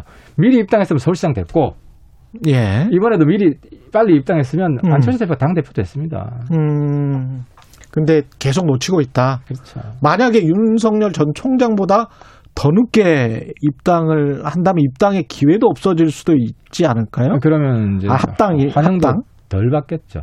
그 그런 음, 우려도 들더라고요. 아, 그래서 보면. 윤석열 총장 입당하기 전에 음, 이제 빨리 들어오시는 게 맞아요. 보면 안철수 대표한테도 좋고 그것도 자꾸 안, 저- 예. 조건 달면서 그러니까 음, 상황 어, 파악이나 결단력이 저는 떨어진다고 봅니다. 음. 김종인 전 위원장은 어떻습니까? 그 이게 체제가 좀 완성이 되면 경선 후보들이 대선 주자들이 들어오면 그 다음에 그 이준석 대표 같은 경우는 이제 선거위원장으로 생각을 했었잖아요. 지금은 상황이 바뀌었습니까? 어떻습니까? 아, 그렇죠. 김종인 대표는 사실 우리 당의 현재 모습이 있게 해준 예. 굉장히 은인 같은 분이고 음. 그래서 대선 때 큰 역할을 하셔야 된다고 보고요. 예. 그래서 어떤 역할을 맡길지는 음. 선대위원장은 저는 기본으로 한, 하신다고 보고 예. 더 추가적인 역할이 있는 건 아마 이준석 대표가 깊이 고민하고 있을 겁니다. 그러면 그 김종인 전 위원장의 뭐랄까요 영입 시기는 윤석열 전 총장의 입당이랄지 이런 것들이 좀 마무리되는 아, 이, 이 김종인 대표는 영입이라기보다 사실상 우리 당 대표했던 분인데 우리 당 아, 사람이죠. 어차피 네, 우리 당 어차피 사람이니까 우리 당. 자연스럽게 한 가을쯤이면 들어오실 것이다. 그냥 그 그냥 어떤 역할 해달라고 부탁하면 음. 뭐전 해주실 것 같고 음. 어, 그런 문제로 아마 쭉 음. 상의를 할 겁니다. 마지막으로 기본소득에 관해서 꼭 하, 아, 고 네. 싶으시다고 그래서 말씀을 하고 아니, 그 싶다. 아까. 말씀드렸지만 이제 음, 근데 이제 제가 이, 이 지사는 음. 이재명 기본 지사. 어, 이재명 예. 지사는 기본 소득도 어, 문제지만 음. 그분 기본 인격이 더 문제다. 기본 인격이 기본 문제다. 인격이 더 문제다. 예. 그러니까 그 최근에 이제 이준석 대표가 무슨 자격 시험 본다 그러잖아요. 예. 그럼 다른 것보다도 뭐 컴퓨터, 영어, 수학 이런 것보다도 인성 테스트 해야 돼요. 인성 테스트 해야 어, 된다. 진짜 이거 예. 국민들이 알아야 되는데 음.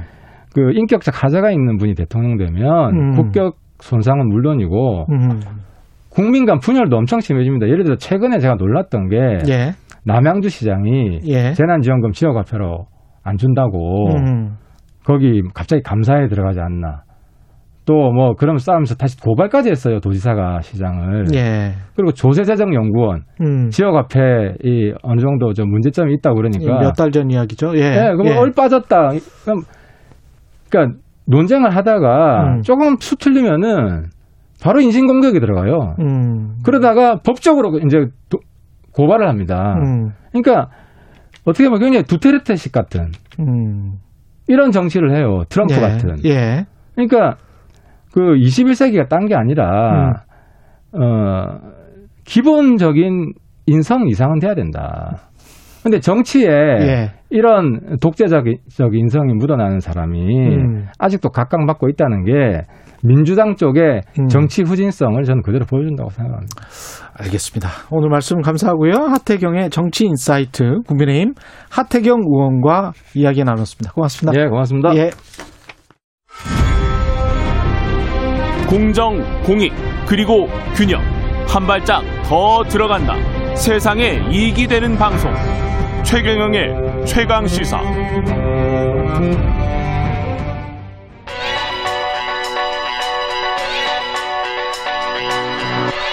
최강 시사 김한의 눈. 네, 김한의 눈 시작하겠습니다. 오늘은 무슨 로법 이야기네요. 로또. 네네. 예.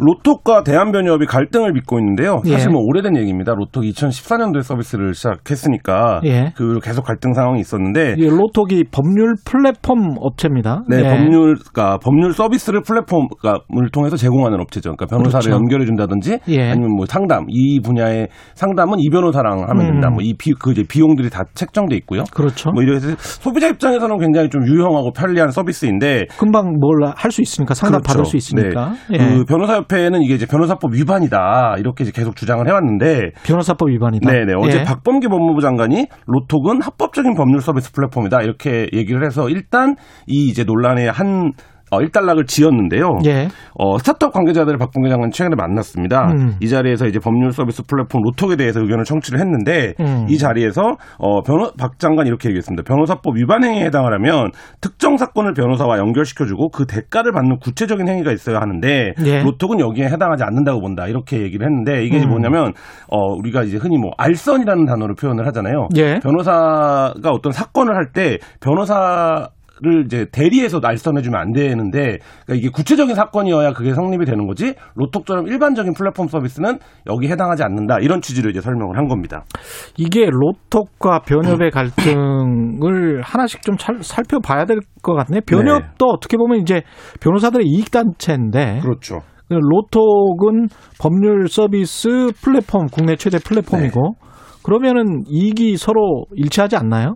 그, 그 부분에서 몇 가지 키워드들이 있는데 음. 일단 어, 플랫폼 경제를 봐야 합니다. 예. 뭐냐면 플랫폼 경제가 되면 어떤 전문직이라도 음. 플랫폼에 종속된 노동자가 될 수밖에 없는 게 예. 우리가 뭐 거부하거나 거부하지 않거나 예. 현실로 그렇게 될 수밖에 없는데 예. 변호사라고 하는 직종이 굉장히 한국 사회에서 전문직이고 예. 뭐 고소득이 보장되고 예. 사회적 지위도 높은 직업이었는데 음. 이 변호사마저도 이제 플랫폼 경제에서 김노동자가 될 수 있다. 음. 이 부분에 대해서 지금 변호사협회가 강한 거부감을 갖고 있는 거예요. 예. 그러니까 고유하게 보장되던 영역들이 음. 플랫폼이라고 하는 이제 말하자면 어 좀 뭐 인격 대상이 아닌 어떤 그 사업자가 들어오면서 예. 그 부분에서 이제 변호사들이 그냥 다 n분의 1 노동자가 되고 마는 예. 이 부분에 대한 강한 거부가 있는데 음. 이게 뭐 왜 근데 그 이렇게 됐냐면 음. 수요와 공급 논리 때문입니다. 그렇죠. 뭐냐면 예. 어 1906년에 국내에 1호 변호사가 나왔다고 해요. 음. 근데 변호사가 1만 명이 된 게 2006년입니다. 예. 그러니까 100년이 걸린 거죠. 예. 근데 지금 변호사는 3만 명입니다. 그러니까 2006년 이후에 음. 2021년까지 변호사가 2만 명이 늘어난 거예요. 그러니까 예. 말하자면 이 부분에서 그러니까 예. 왜 그런지는 다들 아시죠. 그러니까 예. 사법시험이 폐지되고 로스쿨이 도입되고 뭐 이런 과정에서 변호사가 엄청나게 늘어났는데 예. 그러니까 과거에 변호사 1만 명 시절에 누렸던 변호사의 어떤 사회적 지위나 음. 경제적인 어떤 지위가 음. 3만 명 시대에는 보장되 똑같이 보장되기 굉장히 어려운 거죠. 예. 그래서 기억하시겠지만 로스쿨 출신 변호사들이 처음 나왔을 때 어 뭐 공공기관에서 변호사를 7급을 뽑는다 이런 게다 그 화제가 됐었어요.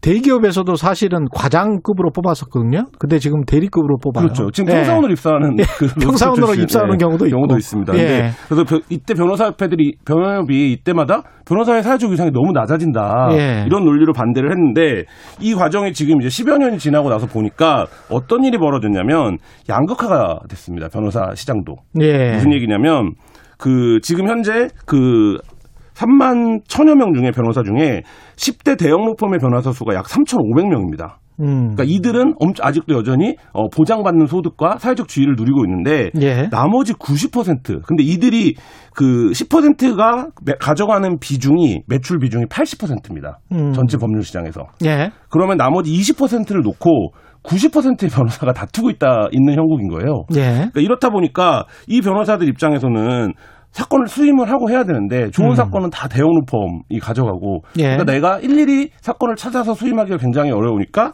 이 로톡 같은 플랫폼에 의존할 수밖에 없는 뭐 음. 이런 상황이 됐는데 이게 지금 이제 변호사 시장 혹은 법- 우리나라 법률 서비스 시장의 현실인데 음. 대한변협에서는 이거 이제 부정하고 있는 이런 모양 양상입니다. 이게 약간 좀 기자들이랑 좀 비슷한 것 같기도 하네요.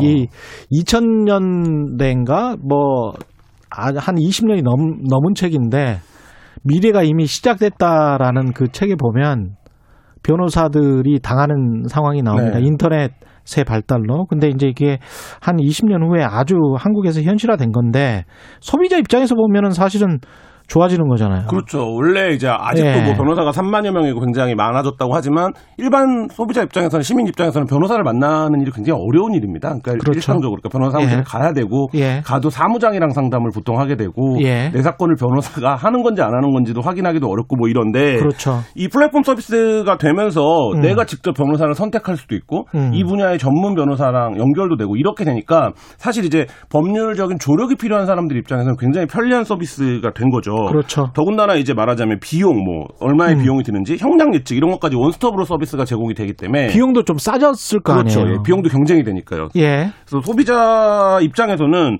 보통 이제 주변에 아는 변호사 한 명 있고 없고가 음. 굉장히 뭐 어떤 일을 당했을 때 예. 차이가 나는데 이 부분의 어떤 경계나 문턱이 아예 사라진 거죠. 그러니까 이게 서비스가 된 겁니다. 아예. 근데 예. 이게 이제 한국만의 상황이냐 그렇지 않아요. 그러니까 그렇죠. 예, 일본도 예. 마찬가지로 로스쿨 도입으로 변호사 수가 급증하던 2005년도에 음. 벤고시닷컴이라는 사이트가 생겼습니다. 이게 뭐 음. 변호사닷컴이에요. 이게 예. 한국 번역하면 이게 이제 지금 일, 처음에는 일본도 마찬가지로 진통이 있었는데 지금은 전체 변호사의 한 50% 정도에 가입해서 음. 여기서 사건을 수임하고 있거든요. 예. 그러니까 이게 이제 어쨌든 법률도 음. 지금 과거에 누렸던 어떤 그 지위가 아니라 음. 서비스 시장으로 진입할 수밖에 없는 변호사도 이런 이제 추세 변화를 반영하고 있는 이런 상황입니다. 당연히 법률 서비스고 그게 잘 돼서 제가 보기에는 이제 담합 구조도 깨지고 정관예우도 이렇게 시장에서 파기가 됐으면 좋겠다라는 소비자 입장에서는 그런 생각이 드네요. 근데 저도 예. 이번에 이거를 보다 보니까 그 새삼 확인한 건데 예. 여전히 10%의 변호사들이 전체 80%를 가져가는 이 구조 자체가 왜곡된 구조이거든요. 그게 이제 정관이겠죠. 그렇죠. 예, 그런 예. 구조죠. 근데 이제 그 구조를 기본적으로 그러면 어떻게 해체할 거냐에서 음. 결국에는 변호사와 소비자가 직접 만나는 거래를 직접 하는 이런 과정으로 내려오는 거 외에는 예. 사실 이 담합 구조를 깰 수 있는 방법이 없는데 예. 변협에서는 이거에 대해서 굉장히 불편함을 갖고 있는 거죠. 그래서 음. 지금 이 플랫폼에 가입한 변호사를 징계하겠다는 내용의 규정까지 마련을 했어요. 예. 그리고 다 탈퇴라. 음. 그 이렇게 변호사들한테 그러니까 3만 명 정도 되는데 변협 회원이 예. 그다 8월 4일까지 법률 플랫폼에 어, 가입돼 있는 변호사들은 자진 탈퇴하지 않으면 징계하겠다 이런 이제 강경책을 지금 내놓고 있는 상황인데 음. 이게 뭐 쉽진 않아 보입니다. 왜냐하면 변협 입장도 워낙 강경하기 때문에 예. 어떻게 정리가 될지는 좀 지켜봐야 될 것 같습니다. 아, 소비자 입장에서는 좌우지간 이런 담합 구조는 깨졌으면 좋겠습니다. 예. 김한의 눈이었습니다. 감사합니다. 예. KBS 일라디오 최근의 최강시사 2부는 여기까지고요. 잠시 3부에서는 김준일의 뉴스 탐구 생활 택배 노조 파업 소식도 전해드리겠습니다.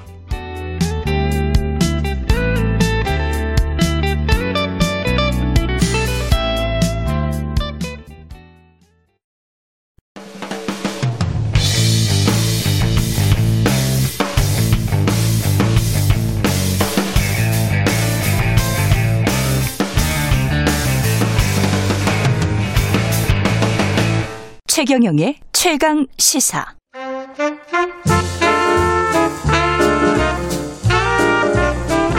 세상의 모든 뉴스를 탐구합니다. 김준일의 뉴스 탐구 생활. 네, 화제가 되는 이슈를 깊이 있게 파헤쳐보는 뉴스 탐구 생활. 세상 모든 것이 궁금한 남자 김준일 뉴스톱 대표 나와 계십니다. 안녕하십니까? 안녕하세요. 오늘은 어떤 뉴스 탐구 생활입니까? 예, 최근에 이준석 현상, 이준석 돌풍이 이제 예, 막 어, 계속되고 아, 있죠. 계속되고 예. 있죠. 예. 그러면서 이제 후보들, 이제 음. 대선 후보들이 젊음을 강조하는 뭐 이벤트 이런 것들을 지금 상당히 많이 하고 있거든요. 그렇습니까? 그리고 왜 이- 이런 걸 왜 하나? 예. 그리고 이게 효과는 있었나? 예. 옛날에는 어떤 게 있었나? 뭐 이런 효과는 거를, 있을까? 예, 있을까? 예. 예, 뭐 이런 거를 좀 집중 탐구해 보도록 하겠습니다. 관련해서 인서트가 준비된 게 있죠. 예. 걱정마 걱정마 당신은 귀한 사람 당신은 소중한 사람 당신은 뭐 하는 건가 얼른 일어나서 춤추지 않고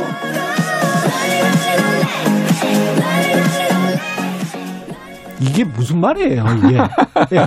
이게 뭐예요? 이게 사실 영상이랑 같이 봐야 되는데 예.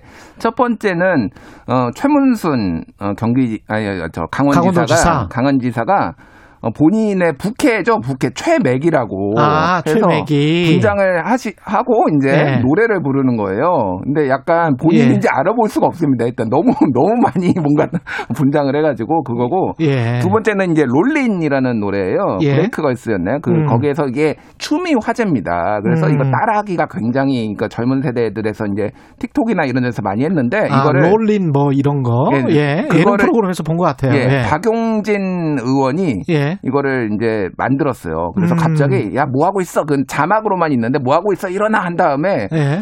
어, 롤린 춤을 추는데요. 음. 아, 좀 뭐 안습입니다. 이 뱃살이. 뱃살이 좀 안습이어서, 아, 예. 예. 월요일날 제가 박용진 의원을 만났는데, 예. 어, 뱃살 좀 빼라고 일단 조언을 예. 제가 했습니다. 예.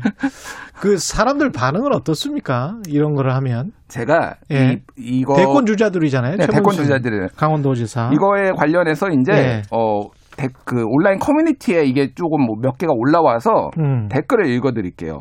예. 뭐 요런 글들이 올라왔습니다. 2030을 얼마나 우습고 단순하게 보는 건지 점점점 뭐가 문제인지를 모르는구나 크크크 10년 전에도 맹박이가 스타하면서 젊은 틴에다가 욕 먹었는데 예. 하물며 지금은 진짜 센스가 구려도 정, 정도껏 예. 오 세상의 주여 이러면서 따릉이 쇼라고 이게 따릉이는 음. 이준석 그 따릉이 탄 거 얘기를 예. 말하는 거죠. 정신이 꼰대인 게 중요한 거지 나이가 무슨 상관입니까 정말이지 참 뭐 이런 댓글들이 아, 악플 일생입니다 악플 일생 이것뿐만이 아니라 예. 최근에 그 이낙연 이낙연 전 대표가 예. 그 PC방 가가지고 예. 그롤 했거든요 게임 예. e스포츠 롤을 해- 했어요 음. 그래가지고 그 다음에 갑자기 이제 어 e스포츠를 학교 스포츠로 편입해야 이런 얘기를 맨날 이런 아, 시- 진짜로 그런 이야기를 했어요? 어, 예, 학교 예. 스포츠로 편입해야 뭐 이런 얘기를 했는데 뭐 댓글이 예. 또 좋은 게 하나도 없습니다. 단 한 개도 없습니다. 좋은 게. 아이디가 이낙연의 연희 해가지고 그, 그 게임 하면서 나름의 아이디도 만들었군요. 예. 예. 그래서 어, 본인의 어떤 정치적인 이미지를 좀 바꿔보겠다는 그런 시도들이네요. 근데 이게 사진이 예. 이제 화면을 보고 계신데요. 음.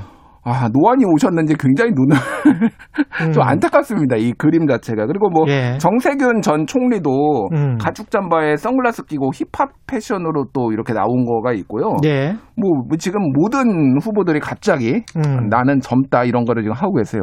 예. 이게 저 제가 보기에는 참모들이나 스탭들이 음. 뭔가 잘못 생각하고 있는 것 같은데요. 이런 거를 권유하는 음. 사람들이 뭔가 지금 착각하고 있는 것 같아요. 많이 착각한 거죠. 그래서 예. 약간 착각한 게 아니라, 예. 그러니까 이미지라는 거는 예. 이제 갑자기 생성되는 게 아닙니다. 음. 정치인의 이미지는 그리고 본인의 강점을 살리는 방향으로 음. 이렇게 어떤 어, 대선 전략과 맞물리면서 이렇게 짜야 되는 그렇죠. 거죠. 예. 그러니까 예를 들면은 음. 이낙연 전 총리 음. 어, 진중하신 분이잖아요. 물론 예. 한 번씩의 파격은 필요는 한데 음. 지금 대선 전략이란 것은 이를테면은 뭐 경제를 살려야 되고 그런 예. 것에 대해서 내가 뭐 어떤 행정 경험이 있고라고 음. 하고 제일 중요한 거는 댓글에도 있지만은 공감 능력이거든요. 공감 능력. 예. 근데 게임 한 판 한다고 음. 공감 능력이 되면은 옛날에 전병헌 전 정무수석 그분이 e스포츠 협회 회장 하셨거든요. 예, 맞아요. 예. 그랬던 것 같아요. 그래서 예. 그 코스프레 되게 많이 했어요. 음. 롤, 뭐 스타크래프트 이런 거 맨날 해가지고 화제가 됐는데. 예. 그럼 그분이 대통령 돼야죠. 그러면 아니 그거 뭐 이거 한번 한다고 됩니까 이게? 그리고 이제 2030만 있는 것도 아니고 음. 2030의 어떤 뭐랄까요? 그 취향이랄지 고민이랄지 이런 것들이 아주 단순하게 뭐 게, 게임이나 음. 어떤 팝이나 노래 음. 뭐 이런 것에만 꽂혀 있을 것이다 이렇게 생각하는 것도 조금 이건 너무 단순한 것 같은데. 단순하죠. 예. 왜냐하면은 2030의 지금 고민이 뭔지에 대해서 사실 잘 생각을 안 해보시거나 예. 전략을 잘못 짠 거예요. 음. 제일 지금 청년 체감 실업률이 27%예요. 그래서 예. 이 관련 통계를 집계한 지 역대 최고입니다. 음. 그러니까 외환위기 이후로 제일 이제 취업이 안 되는 때예요. 그렇죠. 그러니까 제일 원하는 게 기회이고 그러니까 기회가 안 주어지니까 공정하지 않다 이런 얘기가 나오고 그런 거예요. 음. 그러면 본인이 어떻게 청년들한테 그 어려움이 있으니 기회를 음. 줄 것인가 이런 거를 뭔가를 이벤트를 만들더라도 이렇게 해야 되는데 이게 뭐 본인의 이미지 평소 이미지하고 정말 안 맞는 거를 이렇게 하면은 이게 뭐 한두 번 이렇게 언론에 뭐 이런 거 노출됐다고 해서. 노출됐다고 해서 이게 네. 지지도로 연결되지 않거든요. 이게 대표적인 게 예전에 그 황교안 대표가 음. 그 기억하실지 모르겠는데 그뭐 면바지에 이제 그 뭐죠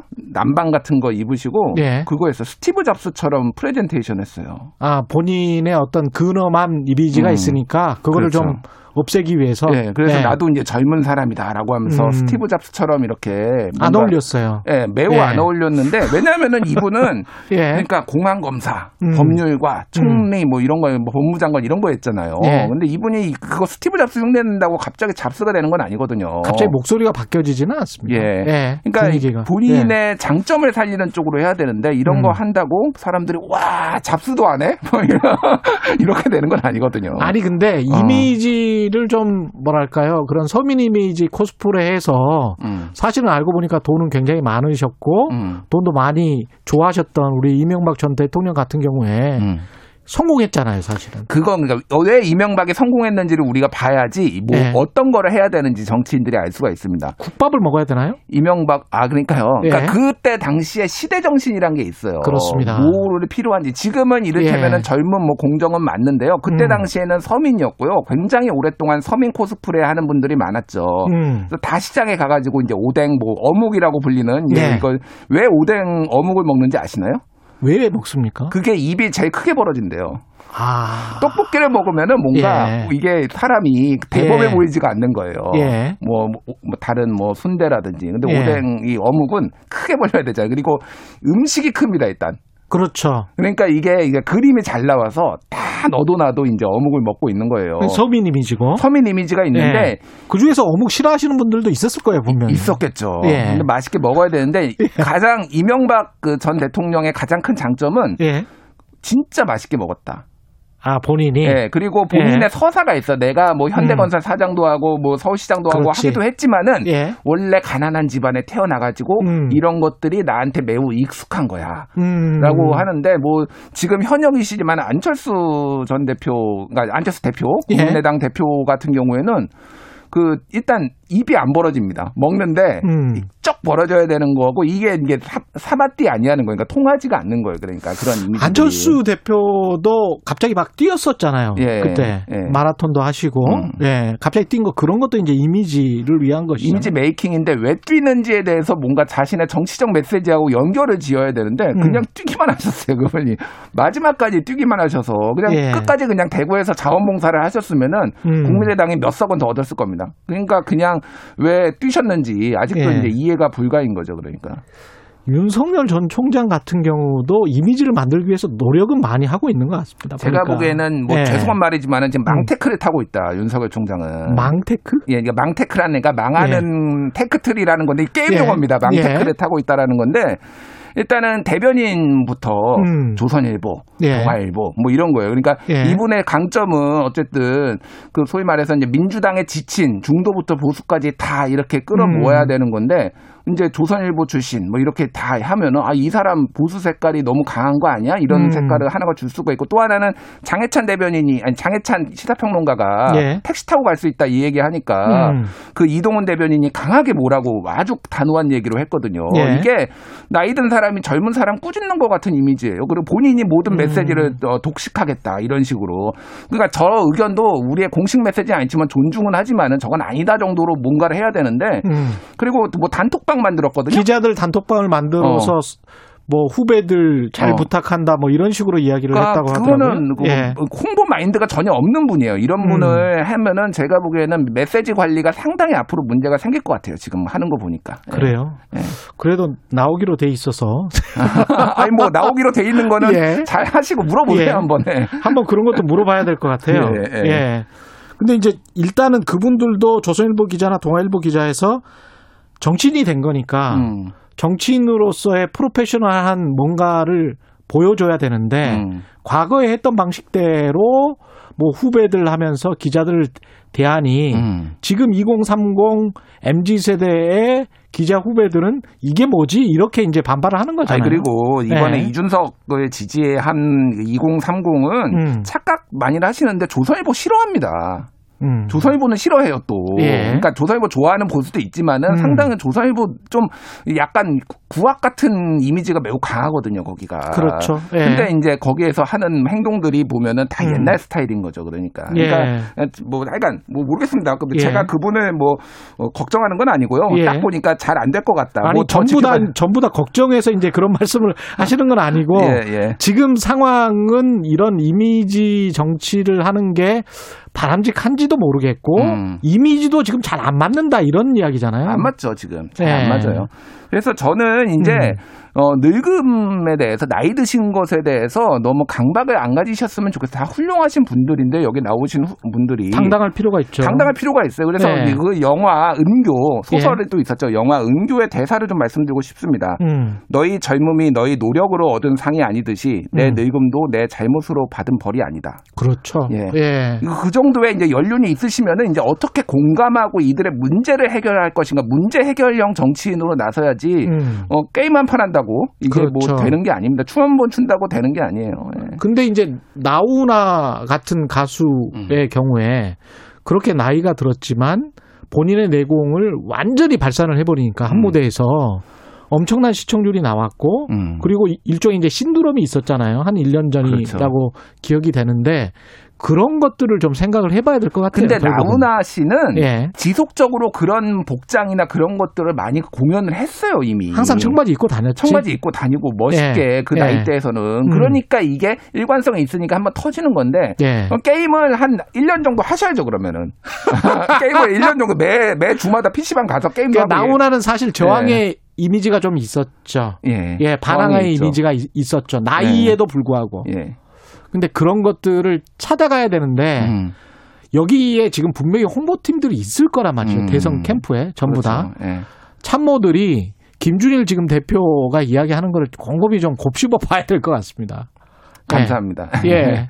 마지막으로 좀 그 참모들에게 하실 말씀은 없어요? 예. 예. 어, 후보의 강점을 살릴 생각을 해라. 얄팍하게. 음. 이준석이 젊어섰던 게 아닙니다. 음. 이준석이 얘기했던 공정이라는 얘기가 어쨌든 사람들한테 공명을 준 거거든요. 그리고 네. 그게 한 5년, 10년 된 거예요. 그렇다고 이제 1년밖에 안 남았으니까 그렇게 음. 5년, 10년 할 수는 없지만은 음. 강점을 살릴 생각을 해야 돼. 강점을. 예. 이낙연의 장점은 뭔지, 정세균의 장점은 뭔지 이거를 음. 좀 고민하셨으면 좋겠어요. 예. 오늘 말씀 감사하고요. 지금까지 김준일 뉴스톱 대표였습니다. 고맙습니다. 감사합니다. KBS 일라드 최근의 최강 시사 듣고 계신 지금 시각은 8시 44분입니다. 최경영의 최강 시사는 여러분과 함께합니다. 짧은 문자 50원, 긴 문자 100원이 드는 샵 9730. 어플 콩과 유튜브는 무료로 참여하실 수 있습니다.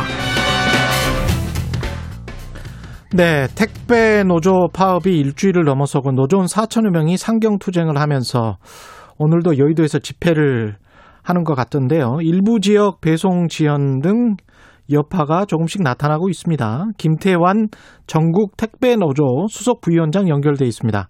안녕하세요. 네, 안녕하세요. 예, 지금 어디십니까? 아, 지금 여의도 공원에 있습니다. 예, 아침에 제가 새벽에 에, 출근할 때 보니까 전경차들이 굉장히 많이 나와 있는 것 같더라고요. 네네. 예, 몇 시부터 모이셨어요? 어, 어제 낮부터 모였습니다. 아, 그러시군요. 네. 지금 지난 13일에 이제 쓰러진 택배 노동자 임모 씨인데 이분 네네. 지금 상황은 어떤가요? 건강 아, 상태는? 이, 이- 이분이 이제 안타깝게도 그 뇌출혈이 다발성으로 여러 곳에서 발생했다고 아. 그러더라고요. 그래갖고 현재까지도 지금 의식 불명 상태인 걸로 알고 있습니다. 아, 큰일 났군요. 이분 같은 경우에 이제 어제 제가 저녁 뉴스를 보니까 네.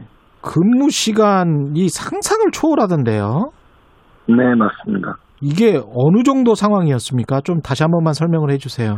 그러니까 여기가 이제 분류 작업이 그 유독 여건이 어려워서 네. 그 분류 작업 시간이 이제 상상 이상으로 이제 많아요. 이제 예.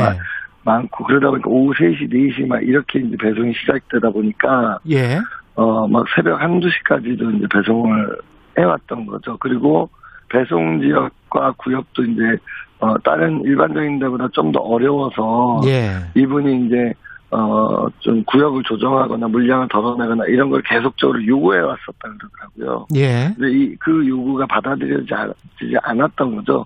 대리점 소장에 의해서 그래서 그 이런 안타까운 상황을 맞이하게 된 겁니다. 새벽 한두 시에 사실은 우리 소비자들도 좀 생각을 달리 해봐야 될 것 같은 게꼭 네. 그때 뭐가 필요하다면 미리미리 좀 뭐 구매를 하든지 그래야 될 것 같아요. 이게 이런 식으로 배송하는 나라는 없는 것 같거든요. 네. 근데 사실상 이게 다른 나라는 예. 직영 체, 체제로 돼 있어가지고 예. 어 구조적으로 안정적으로 되게 돼 있어요. 근데 예. 이제 어, 우리나라는 이제 특수고용 노동자라는 제도를 이용하다 보니까 예. 어, 이게 이제 건당 수수료로 되고 모든 책임과 권한이 저희 택배기사들한테만 주어지니까 네. 택배사들이 어, 구조적인 개선이라든가 이런 걸 계속 미뤄왔던 거예요. 음. 그, 그것 때문에 이제 발생하고 있는 거죠. 결국은 이제 계속 노동을 해야 그나마 네. 조금이라도 돈을 더 받을 수 있으니까 네. 그런 것들을 택배사들은 최대한 이제 활용한다는 이야기잖아요. 맞습니다. 예.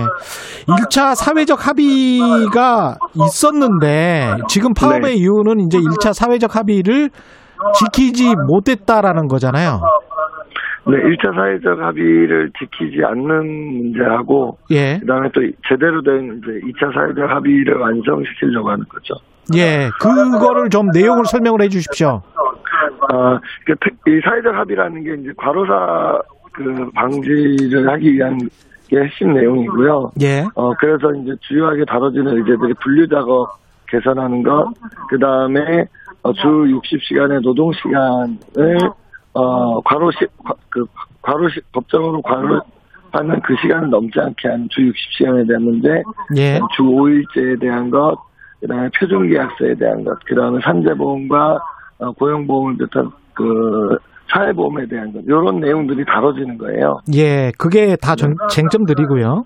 네네. 그, 그런 데서 이제, 어, 1차 사회적 합의에서 분류 작업, 어, 을더 이상 이제 택배 노동자가 하지 않도록 하고, 예. 어, 그, 택배사가 이제 책임지고, 이로 했, 선언적으로 했었고. 그러니까 택배사가 다른 사람들을 고용해서 분류하는 분류 작업하는 네. 노동자는 따로 고용해라 그런 말씀이시고요.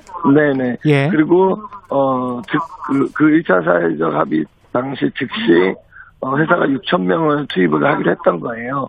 근데 이제 이 대목이 불투명한 게 있고, 음. 그 다음에, 어, 어쨌든 근본적인 전환을 줘야 되니까 앞서서 말씀드렸던 다섯 가지 의제에 대해서, 어, 5월 말까지 2차 사회적 합의를 통해서 세부 방안을 합의한다, 이렇게 됐었던 거죠. 예. 네. 이미 날짜도 다 초과돼 있고, 합의도 이행이 안 되고 있고, 뭐 이제 이런 대목들이 문제가 되고 있는 겁니다. 택배사들 입장은 뭔가요? 택배사들 같은 경우는 이제 요금이 조금씩 올라가면 어, 뭐 이게 네. 소비자한테 전가가 될 것이고 그러면은 파이가 뭐 작아질 수 있다 뭐 이런 건가요? 뭐 어떤 겁니까? 처음에 이제 그런 주장을 하긴 했는데, 예. 그런 좀 비현실적이고 좀 비약적, 논리적 비약이었던 거나, 예. 어, 실제로 앞서서 얘기했던 이런 의제들을 대체로 현재, 현재는 다, 다 합의했고, 음. 그리고 다만 이제 이걸 이행하는 데서, 어, 원, 원- 원 가가 이제 비용 상승을 하는 부분이 있으니, 예. 어, 그 부분만큼에 대해서는 뭐 택배 요금을 택배사들 올릴 수 있도록 음. 이렇게 권고하는 뭐 그런 내용들이 같이 있는 거죠. 부위원장님 약간 좀 소음이 좀 덜한 곳으로 이동하실 수 있습니까? 아니요, 지금 여기 한참 이동돼 있는데. 예. 갑자기 이제 방송을 하게 되는 게. 예. 예. 이게 그러면 이 상황에서 정부는 어떻게 이걸 조정하고 합의를 해야 된다고 보세요? 근데 이제 지금 그 이제 대부분이 이제 많은 그 쟁점들이 해소가 됐고 예. 어, 어제도 이제 분류인력 그 투입과 관련해서 1년 유예 하자라 하자라 이제 택배사들이 의견이 어 좀 이렇게 조, 조정이 되면서 예. 어쨌든 연내하는 걸로 어 얘기가 되고 예. 어, 그래서 좀 어, 상당한 진전이 있었어요. 아, 그래요? 근데 이제 예, 예. 근데 음. 이제 지금 어, 현재 쟁점되고 문제가 되고 있는 거는 음. 어, 우정사업본부 문제예요. 우정사업본부, 예. 예, 요거 하나 이제 딱 남아 있다 이렇게 볼수 좀더 있을 것 구체적으로 같은데. 말씀을 해주세요, 우정사업본부. 그 우정사업본부는 이제 정부 기관이거든요. 예. 그래서 우체국 택배, 우리 구- 소비자들이 알고 계시는 게 우체국 택배인데, 그렇죠. 예, 예. 이- 여기도 어, 1차 사회적 합의할 때 어, 같이 서명을 했던 주체거든요. 근데 예. 그, 그, 그, 뭐, 처음에는 이제 사회적 합의를 이행하겠다라고 얘기했다가, 음. 어, 지금 이제 2차 사회적 합의 이제 막 마무리 단계에 와가지고 갑자기 이제 자기들은 안 하겠다.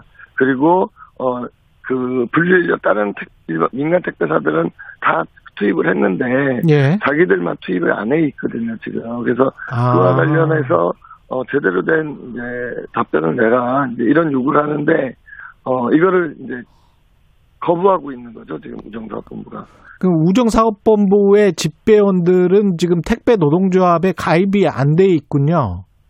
아니 그 집배원들은 이제 우편물 배송하시는 분들. 그렇, 그렇죠. 예, 예. 그리고 어 우체국이 외주를 준 위탁 그 택배 어 조, 조합원들은 저희 노동조합 조, 가- 아, 조합원. 거기서 우체국에서 이제 외주를 줘서 그분들은 네네. 그 노동자는 조합에 가입돼 있고.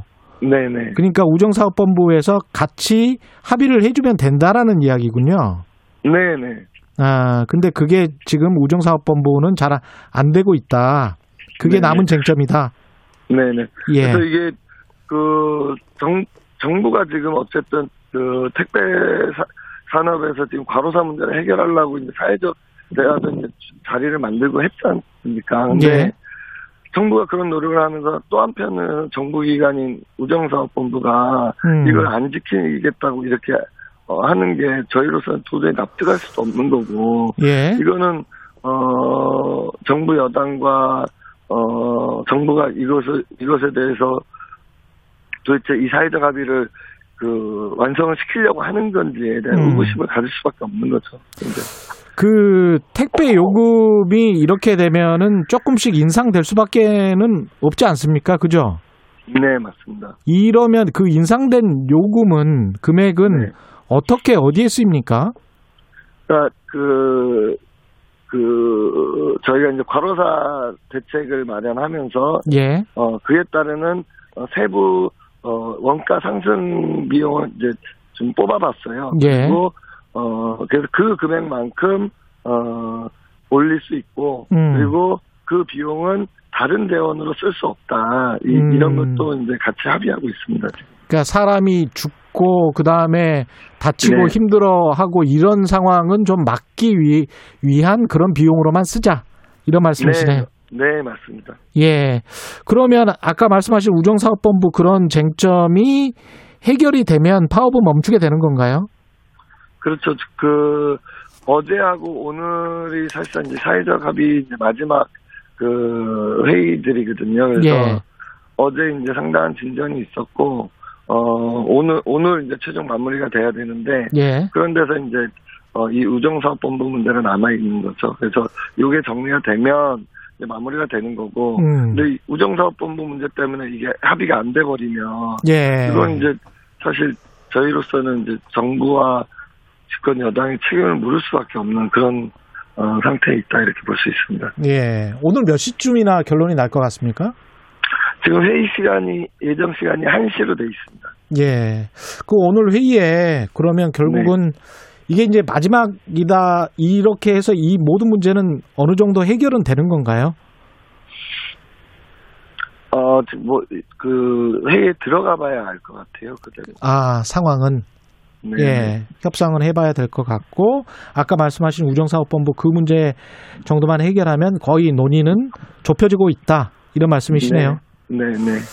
알겠습니다. 파업도 좀 빨리 끝나고 소비자들도 불편 해소가 되고 여러모로 좋을 것 같습니다. 예. 네, 네. 해결이 잘 되기를 바랍니다. 예. 예. 지금까지 네. 김태환 전국 택배 노조 수석 부위원장이었습니다. 고맙습니다. 예, 감사합니다. 6월 16일 수요일 KBS 일라드 최경영의 최강시사 오늘은 여기까지고요. 저는 KBS 최경영 기자였습니다. 내일 다시 뵙겠습니다. 고맙습니다.